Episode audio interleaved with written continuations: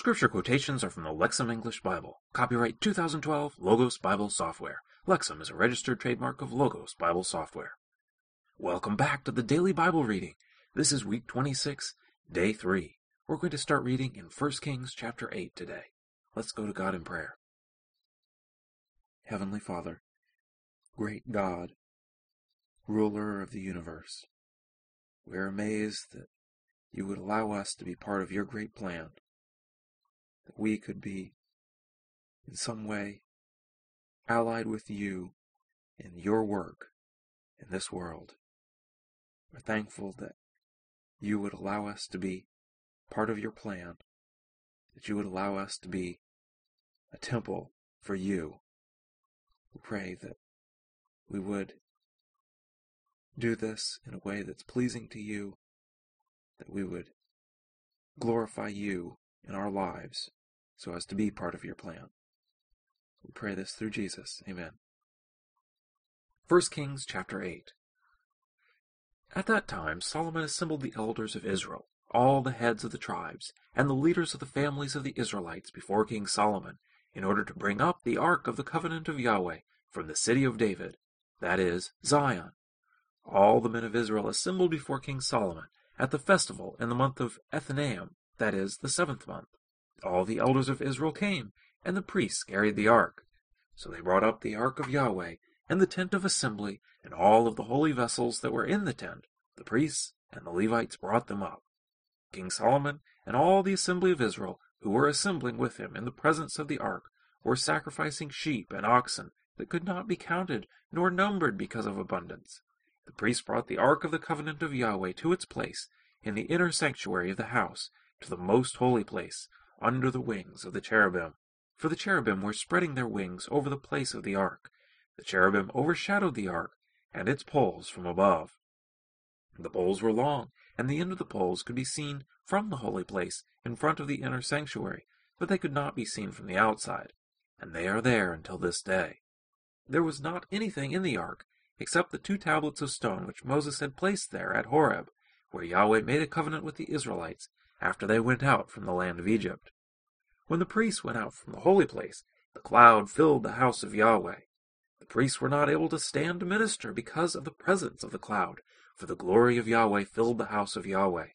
Then Solomon said, Yahweh has said that he will dwell in a very thick cloud. I have certainly built a lofty house for you, a place for you to live forever. Then the king turned his face around, and he blessed all the assembly of Israel. Now all the assembly of Israel was standing. Then he said, Blessed be Yahweh the God of Israel, who has promised with his mouth to David my father, and fulfilled by his oath, saying, From the day that I brought out my people Israel from Egypt, I have not chosen a city from all the tribes of Israel to build a house where my name might be, but I have chosen David to be over my people Israel. David my father desired to build a house for the name of Yahweh the God of Israel. But Yahweh said to David my father, because you desired to build a house for my name, you did well, in that it was within your heart. However, you will not build the house, but your son who has come from your loins, he shall build the house for my name. Yahweh has carried out his promise, which he made. I have risen in place of David my father, and I sit on the throne of Israel as Yahweh promised, and I have built the house for the name of Yahweh, the God of Israel. I have provided a place there for the ark, and which is the covenant which Yahweh made with our ancestors when he brought them out of the land of Egypt. Then Solomon stood before the altar of Yahweh in the presence of all the assembly of Israel, and he spread out his hands to the heavens. And he said, O Yahweh, God of Israel, there is no God like you in the heavens above or in the earth beneath, keeping the covenant and the loyal love for your servants who are walking before you with all their heart.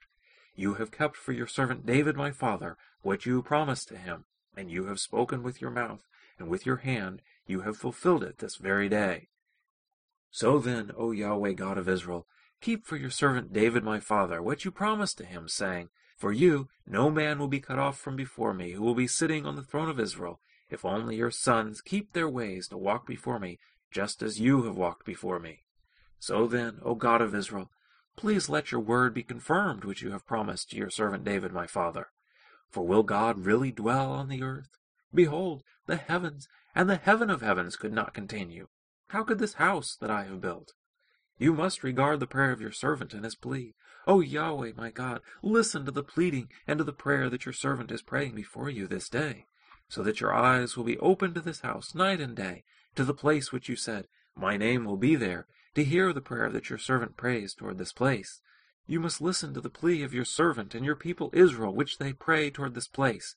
And you must hear from the place where you live. From heaven you must hear, and you must forgive. If a man sins against his neighbor, and he pronounces an oath against him to curse him, and the curse comes before your altar in this house, then you shall hear in heaven, and you shall act, and you shall judge your servant to declare the wicked guilty by bringing his way upon his head, and to declare the righteous innocent by rewarding him according to his righteousness. When your people Israel are defeated before the enemy because they sinned against you, and when they turn to you and confess your name and pray and beg for mercy from you in this house, then you shall hear in heaven and forgive the sin of your people Israel, and you shall bring them back to the ground which you gave to their ancestors. When you shut up the heavens, so there is no rain because they have sinned against you, then they pray to this place, and they confess your name, and they return from their sin, because you punished them. Then you shall hear in heaven, and forgive the sin of your servants and your people Israel, for you will teach them the good way in which they should go, and you will give rain upon your land, which you have given to your people as an inheritance. If there should be in the land famine or disease, if there should be blight or mildew or locust or caterpillars, if it happens that his enemy lays siege against him in the land of his gates, if any plague or any disease, any prayer or plea which is offered by any person for all of your people Israel, who each knows the infestation of his own heart, and spreads out his palms to this house, then you shall hear in heaven, the place of your dwelling, and you shall forgive and act and give to the man whose heart you know, according to all his ways, for you alone know the heart of all the sons of man. Do these things, so that they may fear you all the days that they live on the face of the land that you gave to our ancestors. Also, for the foreigner who is not from your people Israel, and he comes from a distant land because of your name, for they shall hear of your great name, and your powerful hand, and your outstretched arm, and he shall come and pray toward this house, you shall hear in heaven the place of your dwelling, and act according to all that the foreigner calls to you, so that all the peoples of the earth may know your name, to fear you as your people Israel, and to know that your name has been invoked over this house that I have built. If your people go out to battle against his enemy in the way that you shall send them, and they pray to Yahweh toward the city which you have chosen, and the house which I have built for your name, then you shall hear in heaven their prayer and their plea, and you shall vindicate them. If they sin against you, for there is not a person who does not sin, and you are angry with them, and you give them an enemy, and they take them captive to the land of the enemy, far or near, and then they return their heart in the land where they have been taken captive, and they return and plead to you in the land of their captivity, saying, We have sinned, and we did wrong, we acted wickedly. If they return to you with all of their heart, and with all of their soul in the land of their enemies, who took them captive, and they pray to you toward their land, which you gave to their ancestors, the city that you have chosen, and the house that you have built for your name. Then you shall hear in heaven, the place of your dwelling, their prayer and their plea, and you shall vindicate them. You shall forgive your people who sinned against you, even for all their transgressions which they have committed against you. You shall give them compassion before their captors, so that they may have compassion on them. For they are your people and your inheritance, whom you brought from Egypt, from the middle of the smelter of iron. Oh, that your eyes may be open to the plea of your servant, and to the plea of your people Israel, to listen to them in all the things which they call to you. For you have separated them for yourself as an inheritance from all the peoples of the earth, as you promised through the hand of Moses your servant, when you brought our ancestors from Egypt, my Lord Yahweh. It happened that when Solomon finished praying to Yahweh all of the prayer and his plea, that he got up from before the altar of Yahweh from kneeling down on his knees, with his palms outstretched to heaven. He stood and blessed all of the assembly of Israel with a loud voice, saying, Blessed be Yahweh, who gave a resting place to his people Israel, according to all that he promised. Not one word has fallen from all of his promises concerning the good which he spoke through the hand of Moses his servant. May Yahweh our God be with us, as he was with our ancestors, and may he not leave us or abandon us to incline our hearts toward him, to walk in all his ways, and to keep his commandments, his statutes, and his judgments, which he commanded our ancestors. Let these my words, which I plead before Yahweh, be near to Yahweh our God, by day and by night, to maintain the justice of his servant, and the justice of his people Israel, as each day requires, so that all the people of the earth may know that Yahweh, He is God, there is none other. Let your heart be completely with Yahweh our God by walking in his statutes, by keeping his commands, as this day. Then the king and all of Israel with him offered a sacrifice in the presence of Yahweh. Solomon sacrificed the fellowship offerings, which he offered to Yahweh, twenty-two thousand oxen and one hundred and twenty thousand sheep, and the king and all the Israelites dedicated the house of Yahweh.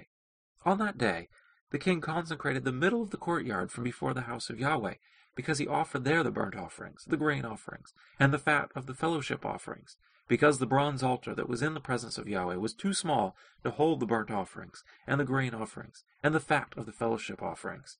Solomon held the festival at that time, and all of Israel with him, a great assembly from Lebo Hamath up to the Wadi of Egypt, before Yahweh our God, for seven days and seven days, a total of fourteen days.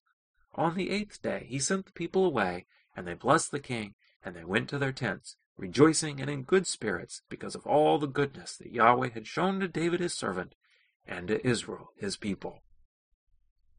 Now to the book of Psalms, Psalm 30, a psalm, a song for the dedication of the house of David. I will exalt you, O Yahweh, because you have drawn me up, and have made not my enemies rejoice over me. O Yahweh my God, I cried for help to you, and you healed me. O Yahweh, you have brought my life up from Sheol. You preserved me alive from among those going down to the pit. Sing praises to Yahweh, you his faithful ones, and give thanks to his holy fame. For there is a moment in his anger, there is a lifetime in his favor. Weeping lodges for the evening, but in the morning comes rejoicing. But as for me, I had said in my prosperity, I shall not be moved. O Yahweh, by your favor you caused my strong mountain to stand. You hid your face, I was bewildered. To you, O Yahweh, I called, and to the Lord I pleaded for grace, saying, What gain is there in my death, in my going down to the pit? Will the dust praise you? Will it tell of your faithfulness? O Yahweh, hear and be gracious to me. O Yahweh, be my helper. You have turned my wailing into my dancing. You have removed my sackcloth and clothed me with joy, so that I may sing praises to you and not be quiet. O Yahweh my God, I will give thanks to you forever. Now to the New Testament. 1 Timothy chapter 3. The saying is trustworthy. If anyone aspires to be supervision, he desires a good work. Therefore, the overseer must be irreproachable, the husband of one wife, temperate, self controlled, respectable, hospitable, skillful in teaching, not addicted to wine, not a violent person, but gentle, peaceable, not loving money, managing his own household well, having children in submission with all dignity. But if someone does not know how to manage his own household, how will he take care of the church of God? Not newly converted, lest he become conceited and fall into the condemnation of the devil. But he must also have a good testimony from those outside, in order that he may not fall into disgrace and the trap of the devil. Deacons likewise must be dignified, not insincere, not devoted to much wine, not fond of dishonest gain, holding the mystery of the faith with a clear conscience and these also must be tested first. Then let them serve if they are above reproach. The wives, likewise, must be dignified, not slanderous, temperate, faithful in all things. Deacons must be the husband of one wife, managing their children and their own households well.